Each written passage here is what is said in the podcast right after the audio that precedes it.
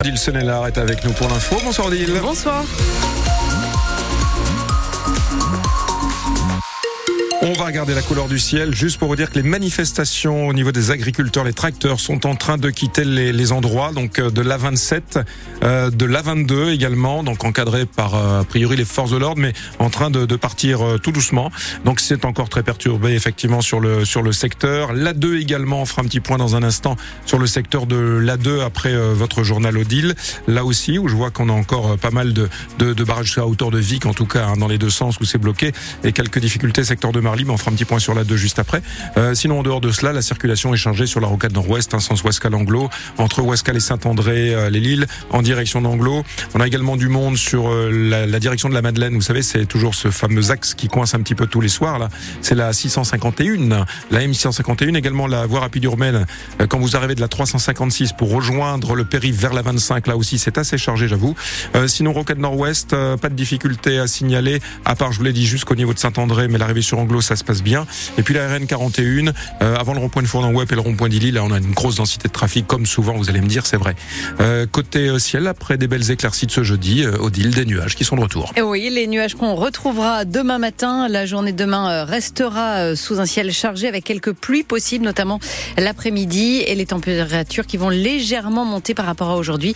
Elles seront comprises pour les maximales entre 10 et 11 degrés. Et puis à propos de nos agriculteurs, les principaux syndicats agricoles appellent à une levée de barrage. Un appel de la FNSE et des jeunes agriculteurs après la nouvelle série d'annonces faites ce midi par le Premier ministre. Parmi ces annonces, une pause dans la mise en œuvre du plan Ecofito qui vise à réduire l'usage des pesticides, un renforcement des lois Egalim pour un meilleur équilibre entre les producteurs et la grande distribution, ou encore une enveloppe de 150 millions d'euros pour les éleveurs. Des annonces qui ont donc été faites ce midi.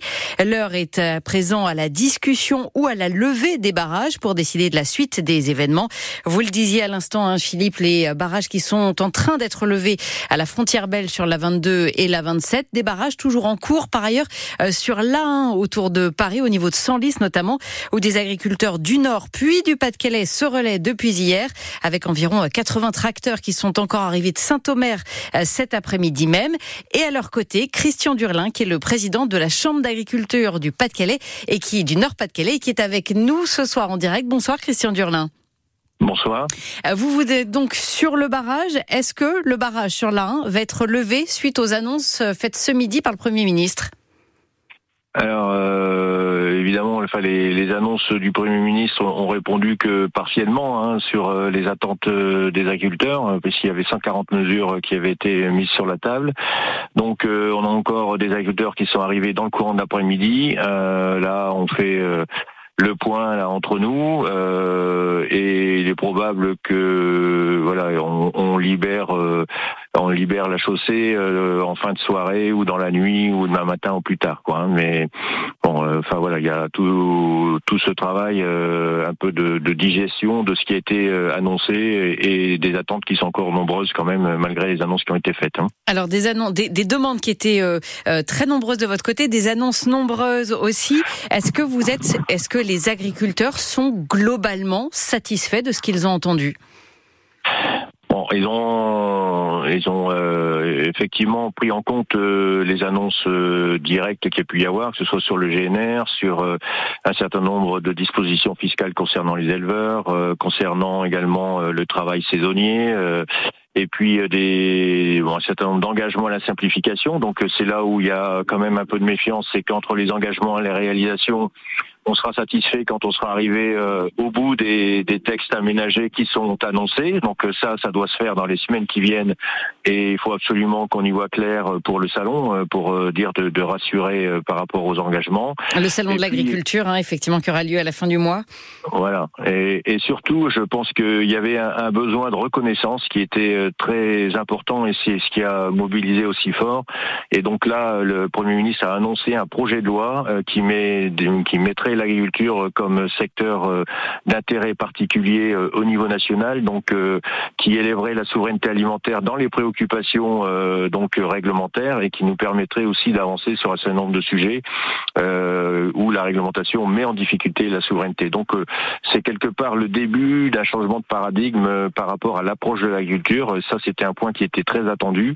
Mais maintenant, il faut que ce projet de loi il aille au bout, qu'il soit voté. Donc, euh, on surveillera la façon dont tout ça, ça se mettra en œuvre. Et donc, vous l'avez dit, hein, sans doute dans les prochaines heures, dans la soirée, une levée de ce blocage, en tout cas sur la 1, et ensuite un travail euh, euh, sans doute beaucoup plus technique pour suivre la mise en place des mesures qui ont été annoncées.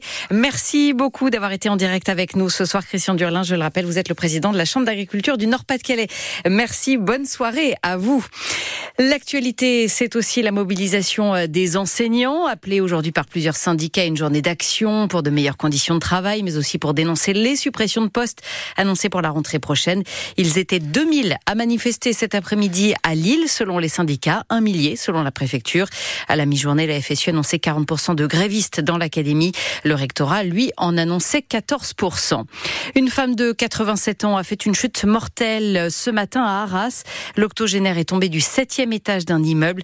À l'arrivée des secours, elle était en arrêt cardio-respiratoire et n'a pas pu être ranimée. Le groupe Europlasma va-t-il racheter Valdune Le groupe français, en tout cas confirmé, avoir déposé une offre de reprise pour les deux sites du dernier fabricant français de roues d'essieux pour train, de, roues et d'essieux pour train, les sites de, train, de Tri-Saint-Léger à côté de Valenciennes et le site de Lefrancouc dans le Dunkerquois. Europlasma prévoit de reprendre 175 des 300 salariés actuels.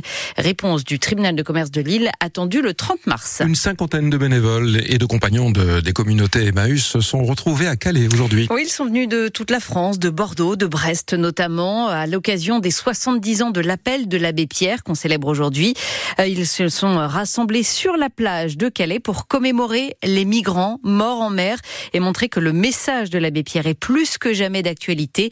Euh, Sylvie De Jonquer est la vice-présidente vice-présidente d'Emmaüs France, fondatrice également de la maison Sésame qui accueille des exilés à Herzl au sud de Dunkerque. Dans nos communautés, on a énormément de personnes qui ont fait cette route. Et l'abbé Pierre nous a dit, viens m'aider à aider. Et donc, euh, dès que toutes ces personnes se déplacent pour revivre un peu, ça réveille des vieux démons, la faim, le froid, le mépris des nantis. Et donc ça, c'est quelque chose qui est vraiment dans notre ADN aujourd'hui, qu'on oublie parfois dans nos communautés, où on se laisse un petit peu peut-être emporter par le quotidien et cette économie.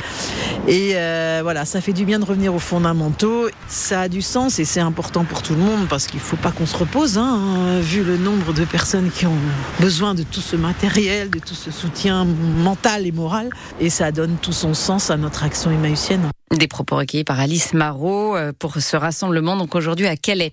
C'était une légende du sport. Michel Jazzy s'est éteint à l'âge de 87 ans, la star de l'athlétisme français dans les années 60, très populaire. Michel Jazzy qui était né en 36 à Wany près de Lens dans une famille de mineurs polonais. Il avait ensuite enchaîné les titres double champion d'Europe, vice-champion olympique sur le 1500 mètres en 1960 avant de décrocher pas moins de neuf records du monde. Une star. Et puis sachez que le festival du Main Square d'Arras vient de dévoiler 14 nouveaux noms d'artistes qui seront sur scène cet été du 4 au 7 juillet pour les 20 ans du festival, avec parmi les têtes d'affiche, je vous laisse reconnaître. Ça n'est pas, tout récent. Oh. Sean Paul, effectivement, le chanteur. Et voilà, il, sera, toujours là. Il sera toujours et il sera là plus que jamais sur la scène du Main Square. On aura aussi euh, notamment le français Didier Preto ou encore la chanteuse de dance music Sarah Larsson, la suédoise. Des noms euh, que vous retrouvez bien évidemment, pas exactement, sur le site internet de France Bleu Nord et l'application ici.